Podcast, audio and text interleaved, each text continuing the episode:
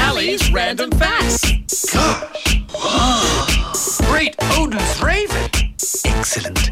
You ready? So, mobile phones are pretty much part of everybody's daily life in Australia. We've all got them glued to our hands at some stage during the day. So, did you know that the first call from a mobile phone was made way back in 1973? I did actually. Okay. Did you know it was who it was made by? Yeah, it was made by some guy, and he made it from the street to a guy in New York in a building. Yeah, close. It was made by Martin Cooper, the engineer of Motorola, and he was on the streets of New York. Yep. And he called his biggest rival from AT&T just before he gave his press announcement, saying to him, "Do you know where I'm calling you from?" because he'd beaten him to the technology Wow. of calling from a mobile phone. Take that. yes, it was the size of a brick, but who cares? And had that bloody huge antenna on the side of it as well. Winning, but without that technology, we wouldn't have our smartphone technology today. Thanks, Martin Cooper. And that's Ali's random facts right here on the wave.